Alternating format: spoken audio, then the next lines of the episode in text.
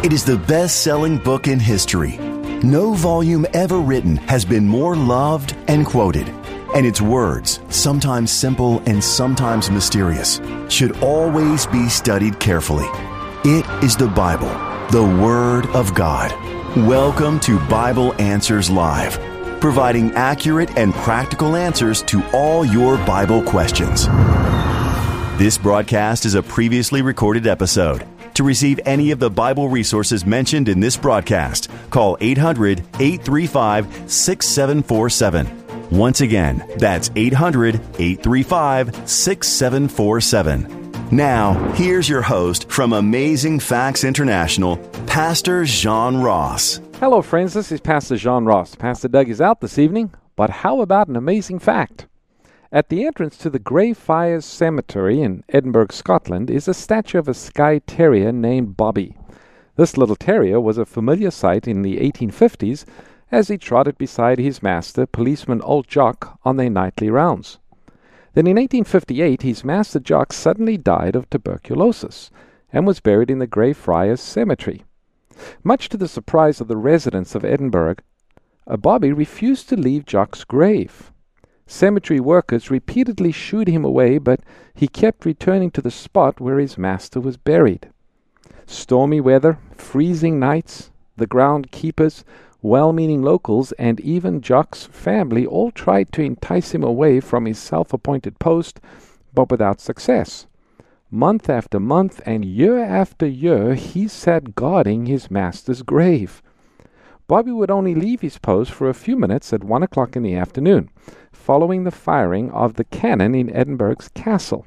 He would cross the cobblestone street to a pub where he was fed table scraps and then return to his faithful watch. Crowds came to the cemetery just to see this amazing dog.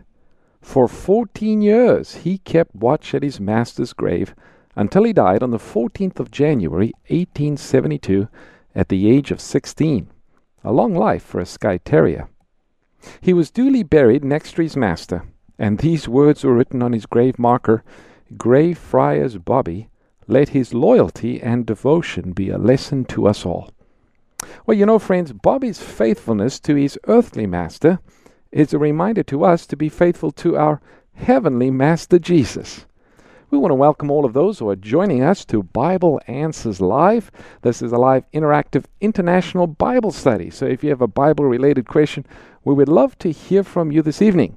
The phone number to call with your Bible question is 800 463 7297, and that will get you on the air, and we'll be happy to hear from you this evening. And joining me is Pastor Carlos Munoz, who is helping with the phones. Pastor Carlos, welcome to Bible Answers Live. Maranatha. I'm glad you're here. It's a pleasure to be here. Okay. Well, we started the uh, program by talking about a little dog who is uh, was proven to be very faithful to his master. I've actually been to Scotland, to Edinburgh, and we've driven past the cemetery, and sure enough, there's this little statue of the dog known as Bobby. Bobby, the faithful watchdog. Apparently, he would growl at people if they came too close to his master's grave. But for 14 years, he sat guard. Talk about faithfulness. You know, uh, I re- read this one a prayer that was actually prayed by a pet owner. It said, Lord, let me become the person my dog already thinks I am. Amen. You know, dogs do have a faithfulness that, that really uh, is an illustration of, of what we need to have. We need to be faithful Christians. I'm reminded of something that Jesus said, and we find this in Matthew chapter 24. Speaking of end time events, Jesus said, For nation will rise against nation, and kingdom against kingdom There'll be famines and pestilences. Well, of course, we know that's true today. And earthquakes in various places. I understand, Carlos, there was just an earthquake uh, yesterday yep. in Haiti. Uh, verse 8, Matthew 24, verse 8, and there, this is the beginning of sorrows, Jesus said, and you will be delivered up to tribulation and kill you, and you will be hated by all nations for my name's sake. And verse 10 says, And then many will be offended and will betray one another and will hate one another. Many false prophets will arise and deceive many, and because lawlessness will abound, the love of many will grow cold. But here's the point I want to emphasize verse 13 But he that endures to the end, Jesus said, will be saved. To be a Christian in these last days requires endurance Amen. or perseverance. I'm also reminded of another verse that we find in Revelation chapter 14, verse 12. Talking about the remnant, those who are living at the end of time. And it says, Here is the patience of the saints. Here are those who keep the commandments of God and have the faith of Jesus. So God's people in the last days will have loyalty, they will have endurance and perseverance. Now, we do have a mm-hmm. free offer that talks about the importance of perseverance and being faithful in the Christian life. It is a book lit- written by Pastor Doug Batchelor. It's entitled Assurance Justification Made Simple. How can we have that uh, perseverance? Well, we need to accept everything that Jesus has done for us and everything Jesus wants to do in us and through us. And our free book it's all about that, and we'd be happy to send that to anyone in North America who would call and ask. So, Pastor Carlos, who does a person call if they want to get the book? If they want to get the book, they have to call 1 800 835 6747 for the free offer. And again, just ask for the book written by Pastor Doug. It's called Assurance Justification Made Simple. And once again, if you have a Bible related question, the number to call here into the studio is 800 463 7297. If you don't get in right away, just uh, stay on the phone. I'm sure one of our, our call screeners will be able to take your call. So, again, that number is 800 463 7297. Pastor Carlos, do we have anyone waiting online at the moment? We have a number of people waiting. Uh, before we do that, let's have a word of prayer. Thank you. Father, we thank you again for the blessing and the opportunity to come together and spend time in your word with the callers so that we can grow the faith to persevere until the end, too. And so, as we collaborate and uh, spend time, we just ask that your spirit guide us, and we ask this in Jesus' name. Amen. Amen. Yes, so we have our first caller is Greg calling us from Michigan. Greg, good evening. You're on the air.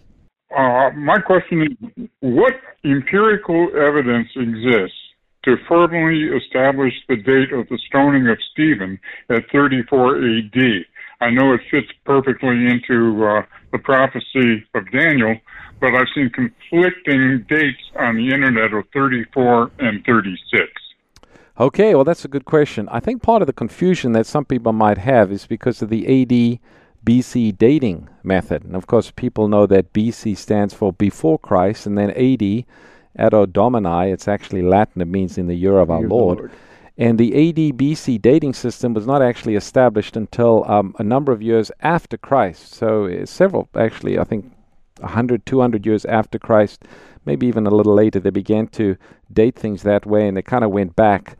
They weren't exactly accurate with the date of Christ's birth. Jesus was actually born somewhere around 4 BC. So then that would make his baptism 27 AD, his death 31 AD, and then the stoning of Stephen would be 34 AD. Now, the reason we know 34 AD is a solid date is because we know the baptism of Jesus. We know that's a solid date. We also know that Christ ministered for three and a half years in person, and then he was crucified. Of course, he rose from the dead, and then you have another three and a half years when the apostles primarily focused their missionary activity on the Jews. And then the stoning of Stephen um, was sort of the end of that three and a half time period committed to reaching the Jews. Of course, Saul is converted that same year, and he becomes Paul, the apostle to the Gentiles. And uh, so we know that was sort of the close of that probationary time period that God had given to the Jews to come to repentance. So that's probably part of the confusion why you see different dates. But, um, you know, if you look at a good commentary, it'll make it quite clear that 4 BC was right around 4 or 3 BC is the birth of Jesus. His baptism is 27, his death 31, stoning of Stephen 34. Uh, I I understand, uh, you know, you know the 4 BC and all that. the question I have is, what what establishes for sure that stoning of Stephen was was uh, 34 and not 36? Do we have other historical evidence? to correspond with it. Okay, well, we got internal evidence from the Bible that gives us the year when um, Christ was born, where we have the decree by Caesar Augustus that all the world should be taxed. And that, of course, brought Joseph and Mary to Bethlehem. Uh, the Bible says, you know, Caesar Augustus made that decree, and we also know from uh, outside biblical accounts that that decree did go into effect by Caesar Augustus in 4 BC or thereabout, 4 BC or 3 BC. So that's the external evidence. Then once you got that date, then of course you just simply do the math and follow it through. Uh, Jesus was 30 at his baptism. Uh, he died three and a half years later. Stephen was stoned three and a half years after that. Okay. All right. Well, thanks for your call. Good question. We appreciate it. All right. Next question we have Anthony from my home state of New York. Anthony, good evening. You're on the air. Good evening, pastors. Thank you for taking my call. You're welcome. My question is what commandment or which commandment did Adam and Eve break? Um, I was thinking, is it thou shalt not covet? Is it thou shalt not have no other gods before me because they wanted to be like God? Okay, I think it was more than one. Um, so let's just kind of go through the list. So it begins with, uh, you know, we have Eve looking at the tree, and it says that she saw the tree. It was beautiful. It was desirous to make one wise. So definitely the tenth commandment that says, "Thou shalt not covet." That's that's where it started. And um, in reality, almost all sin begins with the breaking of the tenth commandment, which is covetousness or selfishness. And then, of course, she took something that didn't belong to her. God said, You can have all of the fruit of the trees of the garden, but you're not supposed to eat the tree in the midst of the garden. Uh, and of course, she took and ate it, so that would break the commandment that says, Thou shalt not steal. Uh, she desired, she chose a God above God. So, yes, she broke the first commandment. She did choose a different God above God. Um, and then, of course, she gave it to her husband, and the result of which was death. And in one sense, Adam and Eve could could have also broken the commandment that says, "Thou shalt not kill," because Jesus, God, made it clear that the day you eat thereof, you shall surely die. So, when when you look at when you look at what happened in the Garden of Eden, it wasn't just one commandment that was broken. It's sort of a chain reaction. And uh, I think definitely the tenth would be one of the most obvious, and the one that says, "Thou shalt not steal," and then of course, "Thou shalt have no other gods before me." Fantastic. Thank you very much. All right. Great question. Thanks for your call. All right. Next we have Ricardo from Fresno, California. He's also asking and ask about Genesis. Ricardo, good evening. You're on the air. Good evening, pastors. So my question is in regards to Genesis three, and so I'm just going to read. It says it says on the first chapter, uh, Genesis three verse one. It says the serpent was more subtle than the beasts of the field. So then, as I go down to 14, so my question is really is um, did the serpent have a choice as being a medium? Because when I read uh, uh, verse 14, um, well, the curse starts with the ringleader. And so, um, and it says, uh, and it says, verse 14, it says, And the Lord God had said to the serpent, Because thou hast done this. And so, as you, as I read further down, he speaks to the serpent almost, well, in the same words he spoke to Adam and Eve. So, which gives me an understanding that the serpent had an opportunity to be the medium or not, is my question. Okay. The medium of, of, of of the devil. Sure. So, in other words, yes. did did the did the snake have a choice in the matter? Yes. Uh, no, I don't believe the snake had a choice. You know, the animal didn't have the ability to choose. Um, the devil did impersonate the serpent, or maybe he possessed the serpent. We do know that evil spirits or demons are able to possess animals, and the reason we know that, you'll remember the story where uh, there were two demoniacs, and uh, Jesus cast the evil spirits out of them, and they went into the pigs, and the pigs went and drowned in the Sea of Galilee. So it is possible for animals to be uh, possessed by evil spirits. So the devil possessed the snake, and apparently serpents back then must have been dazzling creatures. They must have been beautiful.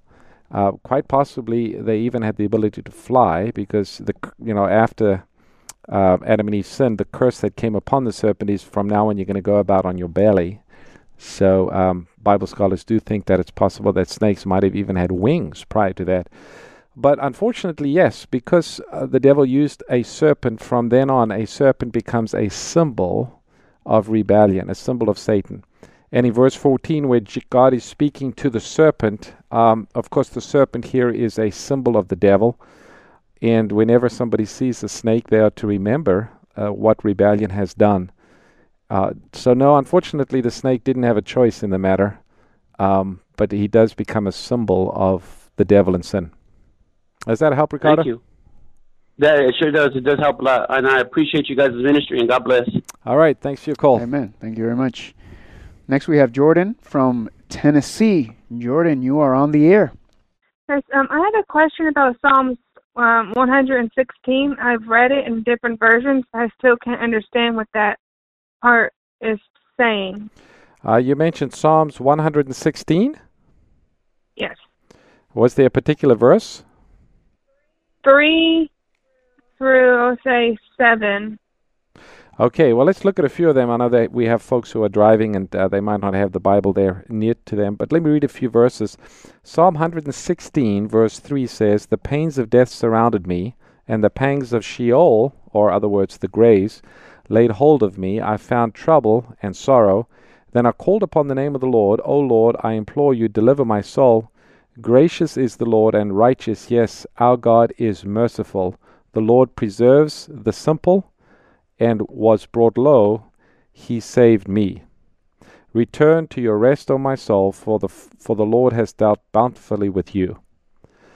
And so the the question is, what is what is David speaking about here in this verse? Yeah. Okay. Well, of course, remember David was being hunted by Saul for a number of years prior to him actually becoming king, and David had a number of close calls where God preserved his life. Uh, for a while there, he was living in the wilderness, he was living in a cave, he had to escape to the area controlled by the Philistines. And he had to learn through experiences to become very dependent upon God. And he saw God protect him on many occasions. And this psalm is a psalm of thanksgiving for God's deliverance of David. And it's, of course, applicable to believers as well. Um, but it's a, it's a psalm of praise, thanking God for his deliverance. So, in essence, David is saying, I came very close to death, where he says, The pains of death surrounded me.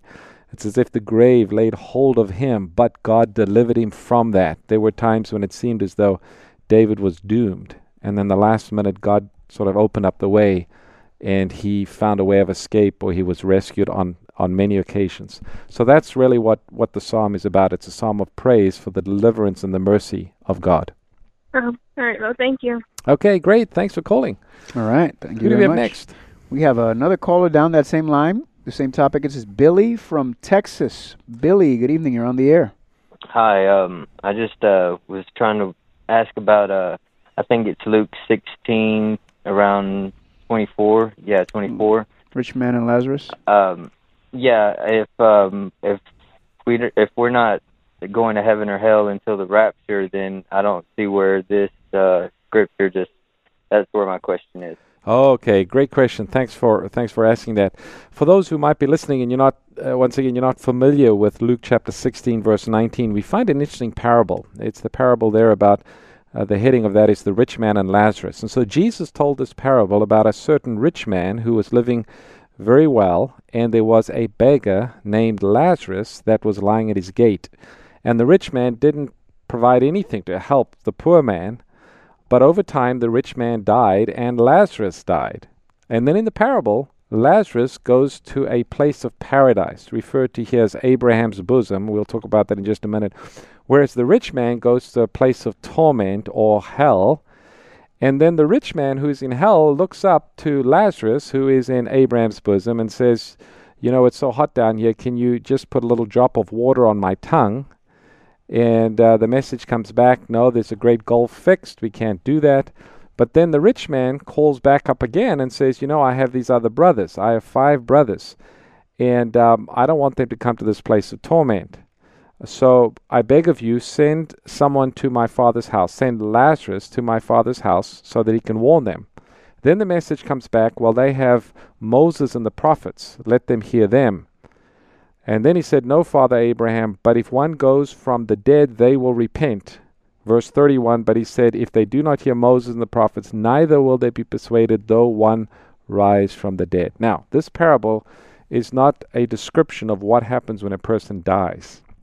The Bible makes it clear that when a person dies, his next conscious thought is the second coming of Christ and the glorious resurrection, if they are a believer. But Jesus is making a very important point. Notice this is the only parable, Pastor Carlos, where somebody in the parable is actually named. Here we have a parable with a name, and this person's name is Lazarus, Mm-hmm. and Lazarus dies. And the question is asked well, they will believe if Lazarus is resurrected. Well, the reality is that shortly after this parable was told, somebody whose name was Lazarus did die, and three days later, Jesus did resurrect him, and still the religious leaders refused to acknowledge Jesus as the Messiah. So, this was really a parable pointing out their unbelief and their stubbornness to acknowledge the fact that Jesus was the Messiah. Uh, it was also uh, part of the Greek mythology. The Greeks had this belief that kind of filtered a little way even into Judaism at the time that there was this place of torment and this place of paradise, and immediately when a person died, they went to one place or the other. And Jesus used that common belief to illustrate a truth. And the truth is, uh, even if somebody is resurrected from the dead, in that case Lazarus, that's not going to be enough to convince somebody if they turn away from the Word of God.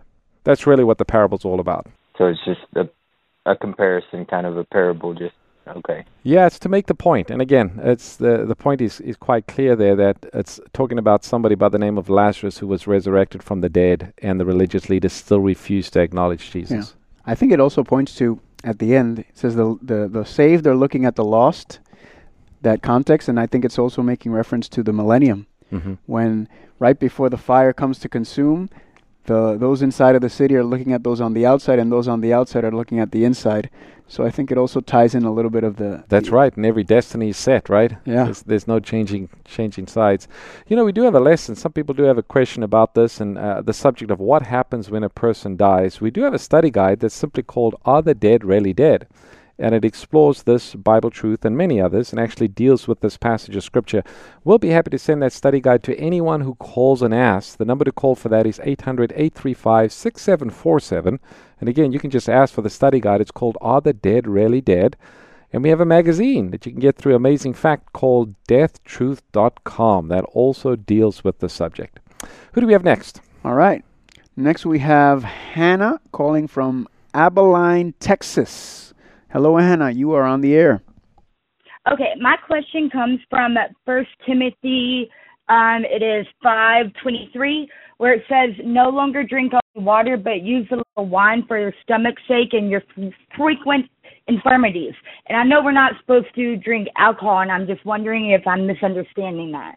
Okay, good question. Yes, um, there are situations, not not as you know, today it's it's a little different. We do get fresh drinking water, but as f- far back as the Middle Ages in England and throughout Europe, uh, the water was wasn't fresh, and of course they the way they farmed, there was a lot of runoff into the streams and the rivers. It was somewhat difficult at times to get fresh water, and uh, you could get various bacterial diseases from just drinking river water. Um, what's being referred to here is apparently Timothy was struggling with some type of stomach ailment because it says frequent infirmities. And the point being made is that this was a, if you like, a prescription that was given to Timothy saying this will help uh, your stomach condition.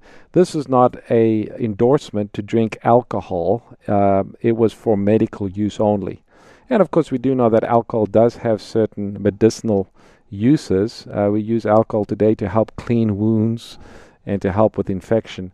And that was really the situation that was being addressed there. It was not saying, you know, Timothy, drink alcohol on a regular basis, because the Bible tells us that wine is a mocker, strong drink is raging, whoever is deceived thereby is not wise.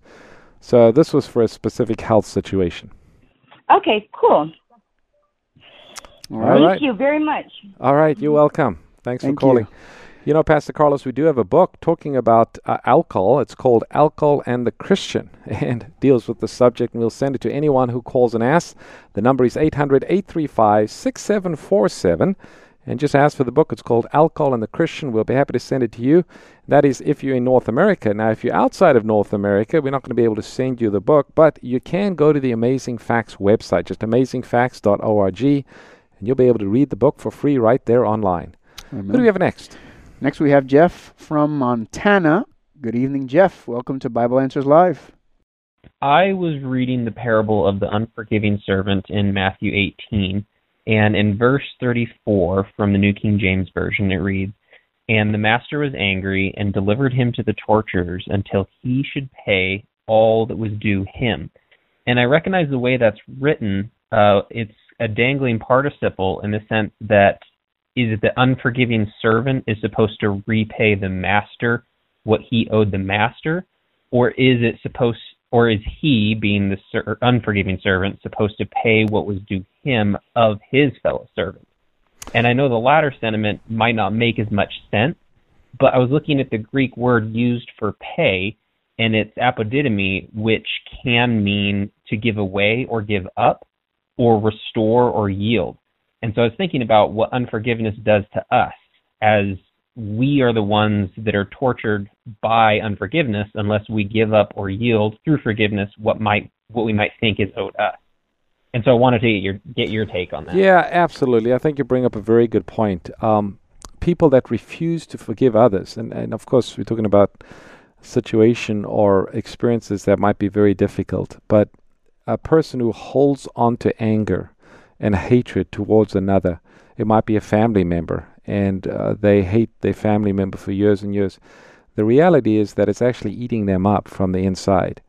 But if the person can get to the point with God's help of letting that go, of saying, you know, I forgive them, and placing the person in God's hands and trusting in God's in God's dealings, there is a sense of peace and a joy that comes. So in one sense, yes, those who refuse to forgive, they bring it upon themselves their own torture. And ultimately, for those who have hurt others, there is a day of reckoning. The Bible makes it clear that there is a judgment, and people will give an account of the things that they have done, especially in hurting others. Revelation talks about Jesus in Revelation chapter 22. Jesus says, Behold, I come quickly, and my reward is with me to give to every man according to his deeds. So there is a reward for the righteous, but there's also uh, results for the wicked based upon what they have done to hurt other people. But the importance of forgiving each other, of course, that's a commandment that Jesus gave. He says, How can your Father in heaven forgive you if you refuse to forgive your fellow man? We're not saying it's always easy to forgive, but by God's grace, one is to ask for that and seek that forgiveness. You know, when we understand how much God has forgiven us, it makes it a little easier for us to be able to forgive our fellow man. And that's why we need to receive that forgiveness. Friends, we're taking a short break. We'll come back with more Bible questions. Stay tuned. Bible Answers Live will return shortly. Amazing Facts offers some of the best Christian resources for all ages. We hope our products will enrich your life and your walk with the Lord. In the Blueprint Bible Lessons, you'll uncover the history of good versus evil and learn how this ages old conflict makes sense of our world and your life. Get yours today by calling 800 538 7275 or visit afbookstore.com.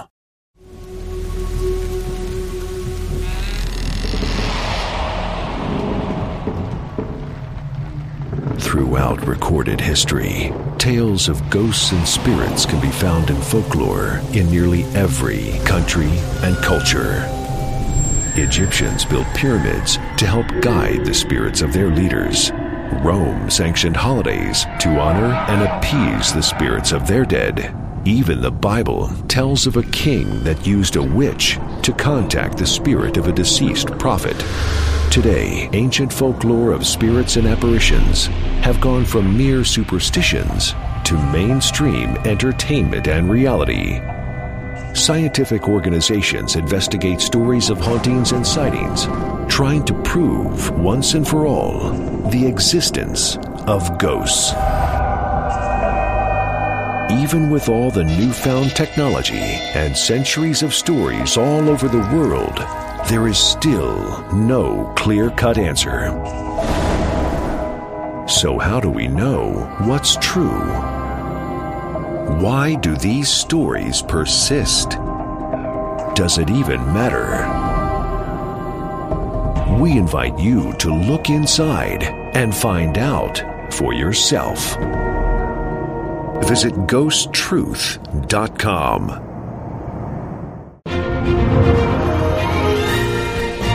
You're listening to Bible Answers Live, where every question answered provides a clearer picture of God and His plan to save you.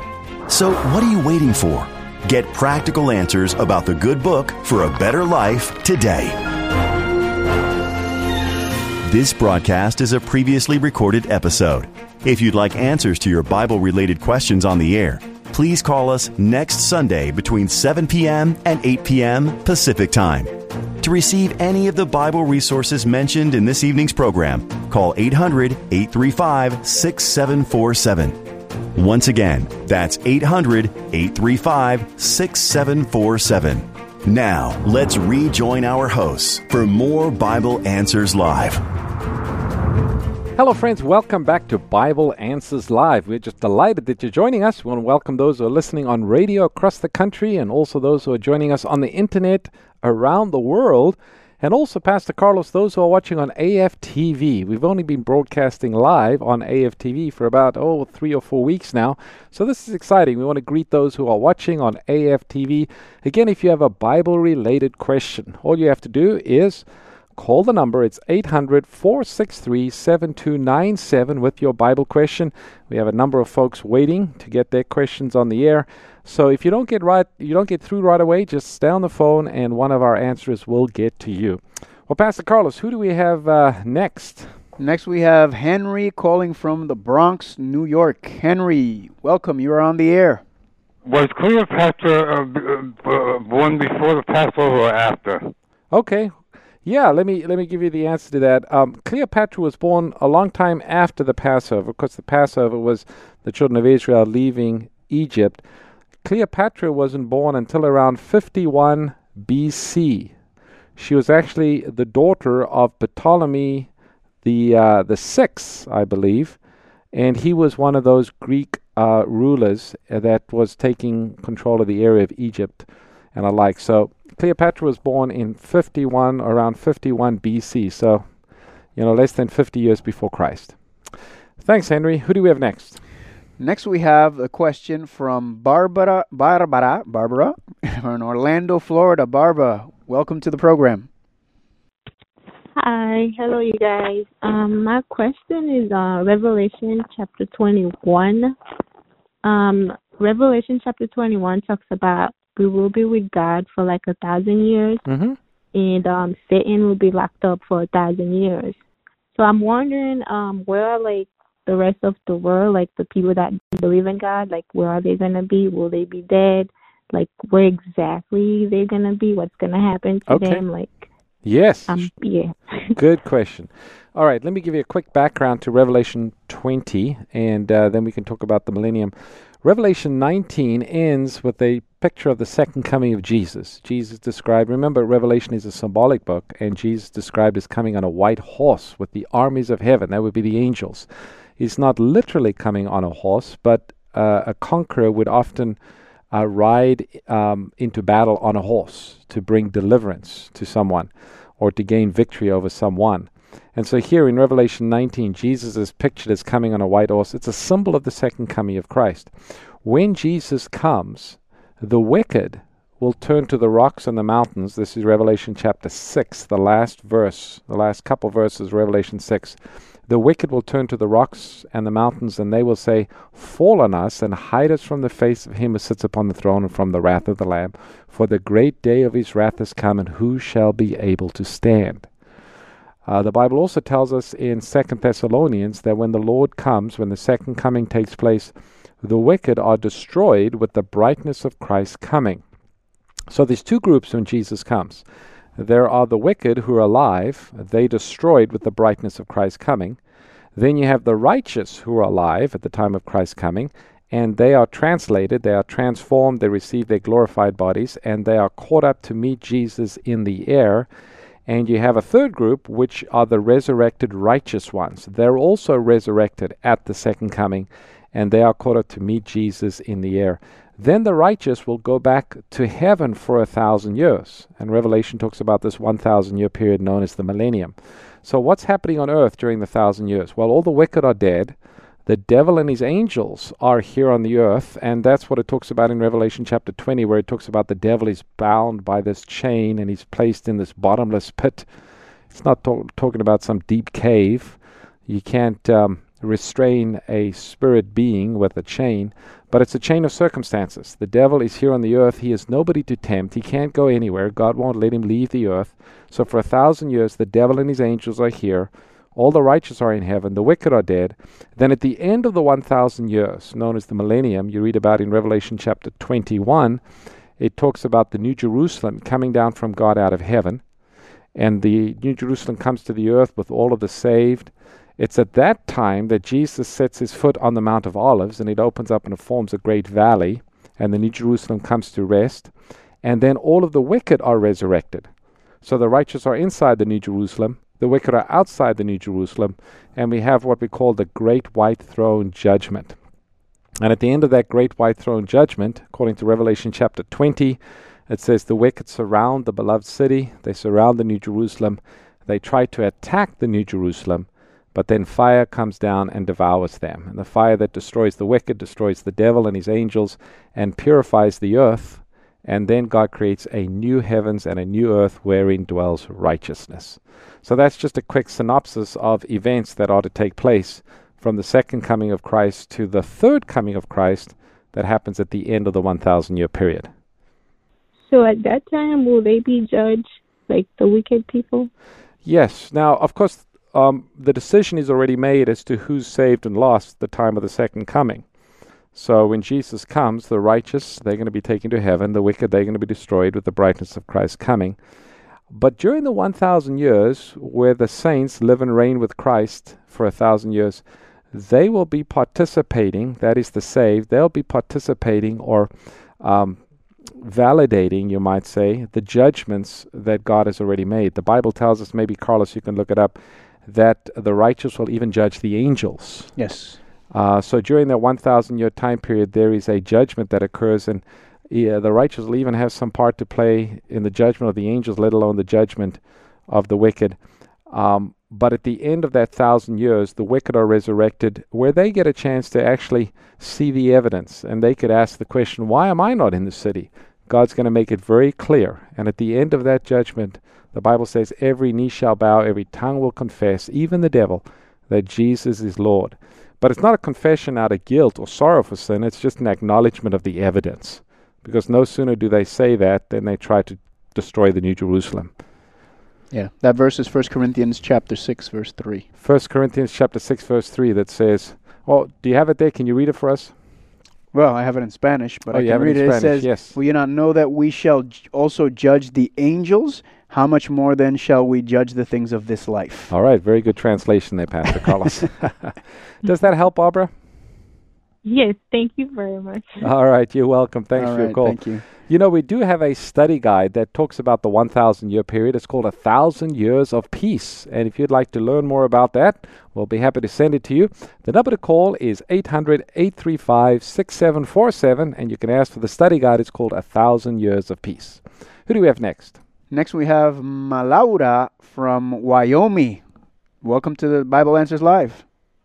In the last year, I have made a lifestyle change and I have become vegan and I have added exercise and I have added um I have been studying my Bible every day for gosh at least 18 months now. I have done everything that everybody has suggested I do, but I still suffer continually with depression. Some days it is just all I can do to get out of bed. Mm-hmm. I don't know what I'm doing wrong.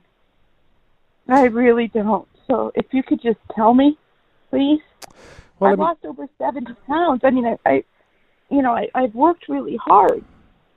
Yes, and uh, you know, Mallory, I, I can understand. Um, I've worked with folks and had church members and even folks close to me that have struggled with depression. And, you know, depression is one of those things that uh, when you're feeling depressed, it's easy to blame yourself and say, you know, I must be a bad person. There must be something that I'm doing wrong.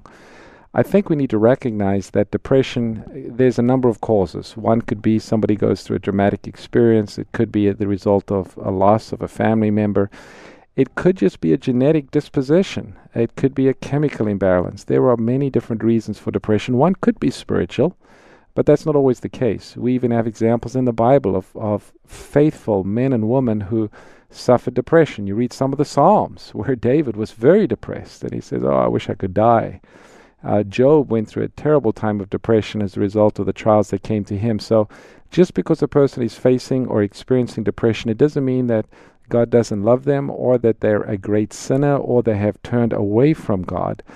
But I think we live in a world where there is sin, and some of the consequences of sin that we do have is suffering and pain and sorrow, which can be depression. So the first thing I want to tell you is don't don't be reluctant. Do everything you're doing, which sounds like you are. You're spending time in prayer, you're reading your Bible, you you're living healthfully, you're eating well, you're trying to get your exercise, but uh, don't be reluctant to search uh, for and find medical help as well.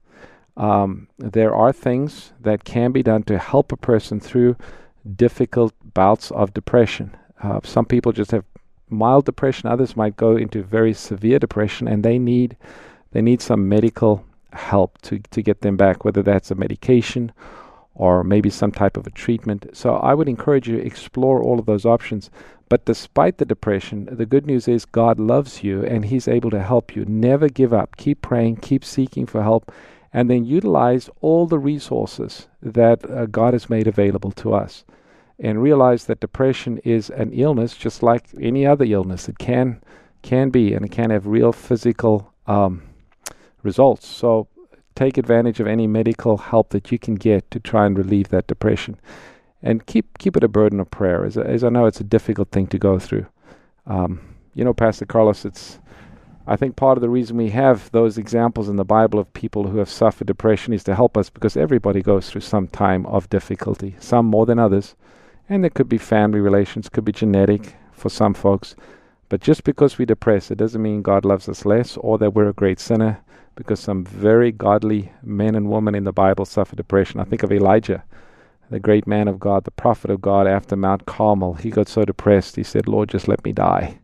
So, yes, but of course, God sustained him and brought him through. So, keep holding on to God, keep trusting Him, do everything you can, uh, look for medical help where needed, but ultimately, God is the great physician, so hold on to Him and keep trusting Him.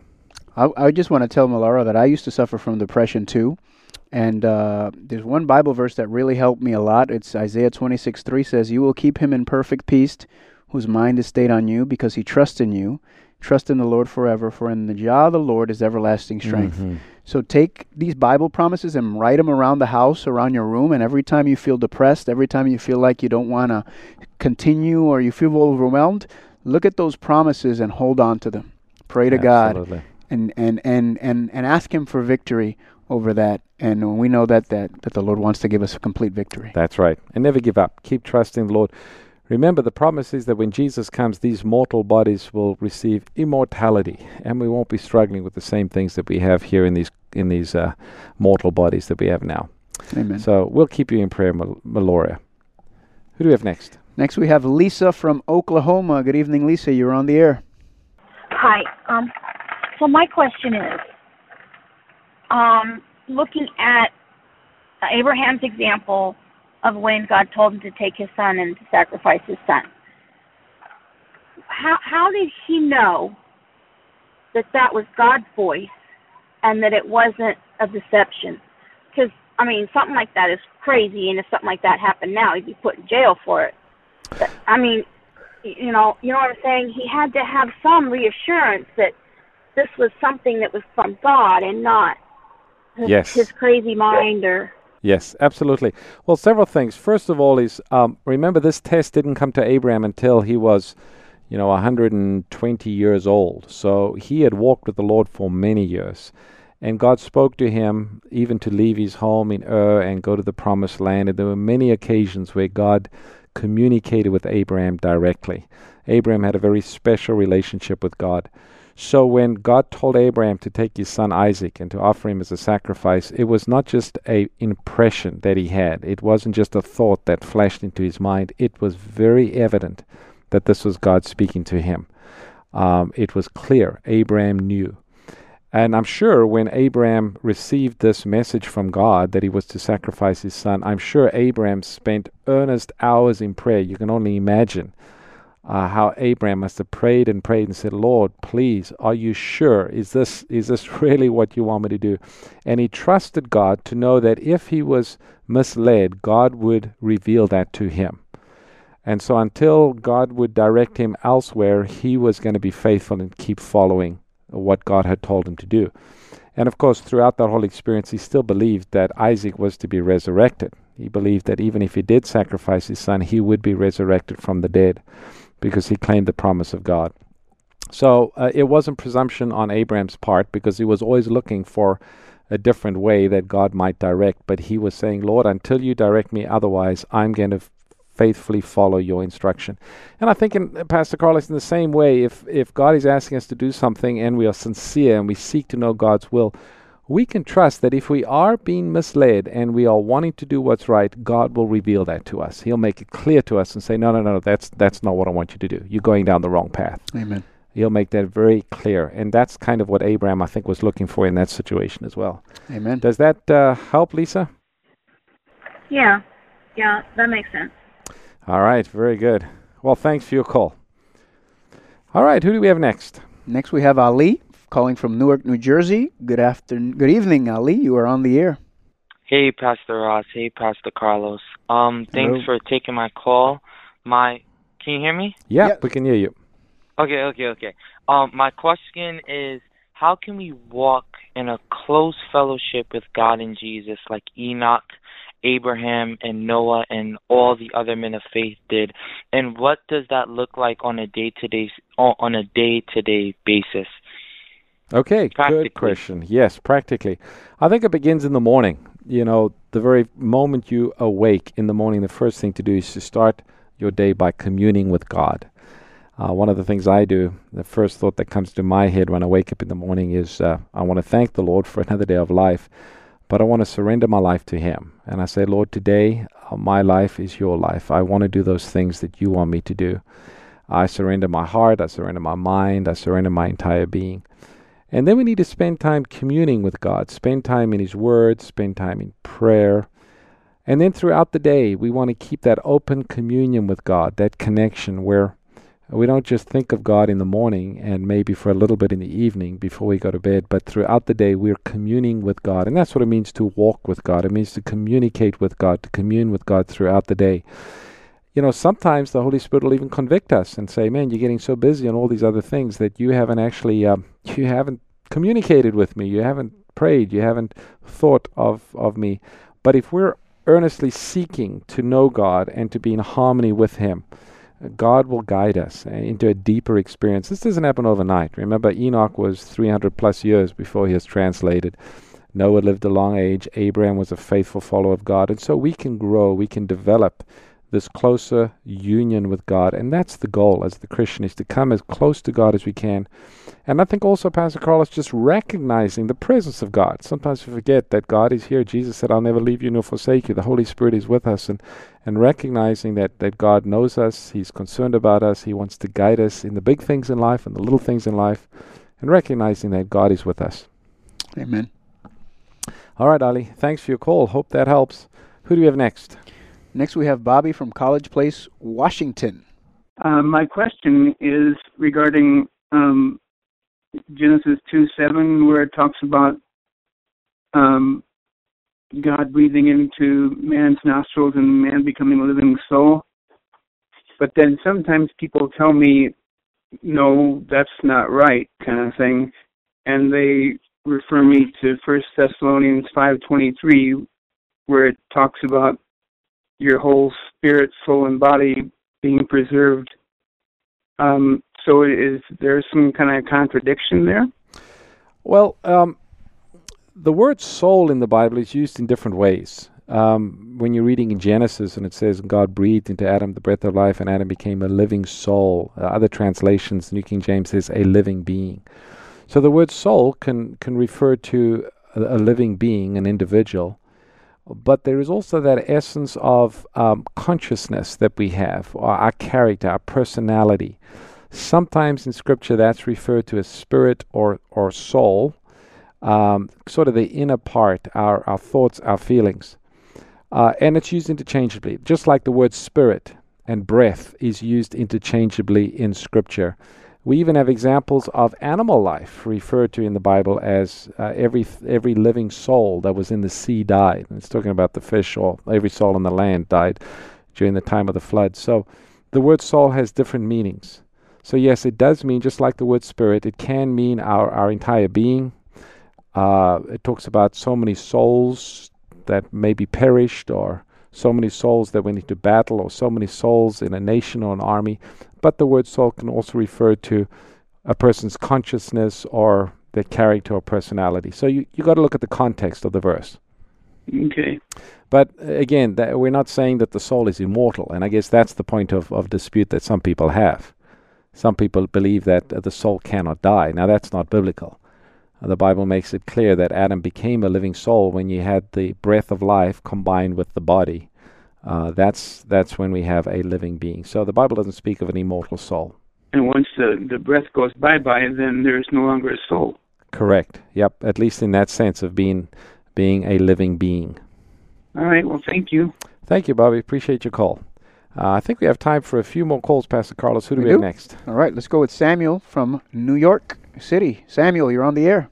Hey, hello, Ca- Pastor Carlos. Hello, Pastor Ross. How you doing? Hello. Doing well. So uh, before I ask my question, I just want to fill in a little bit of background. I'm just asking this question because uh, a few years ago I just got betrayed by the person that I love, and just after that, I just got a turning point where I just I was a Christian. I was going to church and doing all the rituals, but I kind of didn't notice God. Like I didn't talk about God or read the Bible or really pray. But after that, I just got a turning point. Just turn myself in and just think about Him on a daily basis. And now I'm reading the Bible from beginning to end. I'm kind of going through it. But recently, ever since I got that turning point, I've just been falling through this just single sin where um the person that I love and uh, just been falling on lost of sin where I just keep falling. I just keep uh, falling to my knees, begging for forgiveness. But the thing is, just I keep just doing it and doing it and doing it. And of course, I got the memory of that verse on Hebrews 10 that says, "If we willingly keep sinning, then there's no forgiveness for sin." And uh, of course, I know the interpretation of that verse, which is if somebody goes out of their way and just a full living a full life of sin.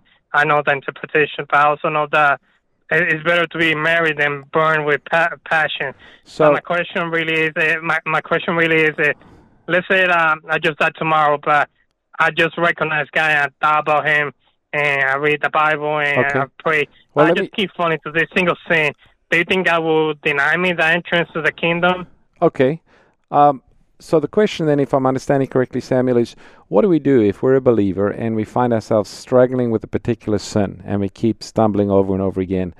Does this verse in Hebrews 10:26 apply, which says, "For if we sin willfully after we receive a knowledge of the truth, there is no longer a sacrifice for sins"? Well, you know, if that was the criteria, I think all of us would be in trouble because I don't know of one Christian that has not stumbled over the same sin multiple times, whether it be gossip or whether it be overeating or whatever it might be. Um, the good news is that God is able to save. He's able to save to the uttermost. This verse is talking about an open, high handed rebellion against God. That's when a person gets to the point where they don't ask for forgiveness, where they begin to make excuses for sin, excusing sin in their life, or saying that it's not really sin or that it doesn't matter. That's a dangerous thing. But if we recognize that what we are doing or what we have done is wrong and it's a violation of God's commandments, and we sincerely ask for forgiveness, the Bible promises us that if we confess our sins, He's faithful and just to forgive us and to cleanse us from all unrighteousness. We also need to recognize that not only does God want to forgive us, but He wants to empower us. He wants to enable us to live a victorious Christian life. How do we gain the victory over sin? We have to claim the promises found in the Bible. That's how Jesus overcame sin, and that's the example that He has set for us. Jesus said, Man shall not live by bread alone, but by every word that proceeds out of the mouth of God. When we face temptation, the thing we must do right away, before that temptation becomes overwhelming, we need to turn to the Lord. Pray right then and there and say, Lord, please help me. Give me the victory. Just like Peter, when he began to sink in the water, and all he could do was lift up his hand and say, Lord, save me. Sometimes that's all we can do is say, Lord, please save me. And then start quoting promises from the Bible. You know, I don't know of anyone that's able to sin while they're quoting Bible promises and they're on their knees praying, asking for deliverance. God will provide that strength. It's when we don't take advantage of the power that God wants to give us that we stumble and fall into sin. You know, we have a book. It's called Tips for Resisting Temptation and it gives a step by step guide on how we can live a victorious Christian life, how we can overcome those those besetting sins, whatever they might be. And each person, it's a little different. If you'd like to receive that book for anyone wanting to live a victorious Christian life, the number to call is 800 835 6747. And you can just ask for the book. It's called Tips for Resisting Temptation. We'll be happy to send that to anyone here in North America. If you're outside of North America, you can read the book for free by going to the Amazing Facts website. Now, for those who are listening on the radio, some of you will be tuning off, those on satellite, but for those who are listening online or at Amazing Facts TV, stay tuned. We have a special bonus question that is coming right up. Thank you for listening to today's broadcast. We hope you understand your Bible even better than before. Bible Answers Live is produced by Amazing Facts International, a faith based ministry located in Granite Bay, California. Hello, friends. Welcome back to our special bonus feature of Bible Answers Live. Something new that we're doing. In the next few minutes, we're going to be taking some of the questions that folks have emailed to us. If you have a Bible question that you'd like to have us answer on the air, that you'd like to email instead of calling in, we have an email address. And Pastor Carlos, you've got it right there. What's that email address? It's BAL questions at amazingfacts.org. BAL as in Bible Answers Live. BAL questions at amazingfacts.org. All right, excellent. So if you have a Bible question, be sure to email that to us if that's going to be better than calling in. Well, Pastor Carlos, who do we have for tonight? We have uh, two questions here. The first one is from Derek Brown. Is everybody called to be a minister or to go into ministry? Is everyone called to be a minister? No, not everyone is called to be a minister because we know that uh, there are different gifts of the Spirit.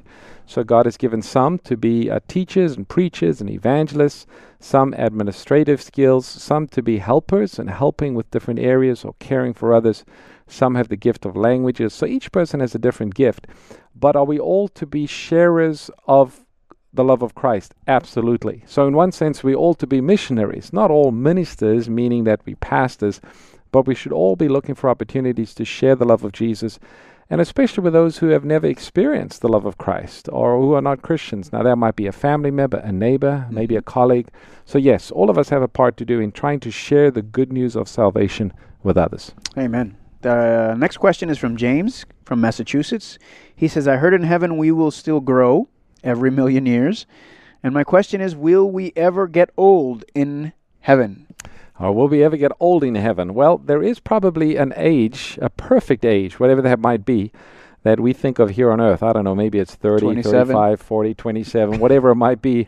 Uh, that perfect age. Uh, for those who are under that perfect age, whatever that might be, there will be some growth in heaven. But we ultimately will be what God has purposed for us to be throughout all eternity. We know in heaven children will grow up because the Bible does speak of children being in heaven, but they will grow up and uh, eventually. Uh, it's kind of a sad so- thought, even though there won't be sadness in heaven. But the children will grow up, and uh, you won't you won't get old in the sense of what old is here.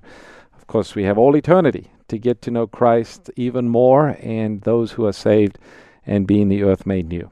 So thank you, friends, for your calls and uh, the emails that you sent. Again, we want to remind you that Bible Answers Live is on the air because of your support. So thank you for your faithful giving to Amazing Facts to help keep Bible Answers on the air. We look forward to meeting with you again next week. Until then, God bless. This broadcast is a previously recorded episode.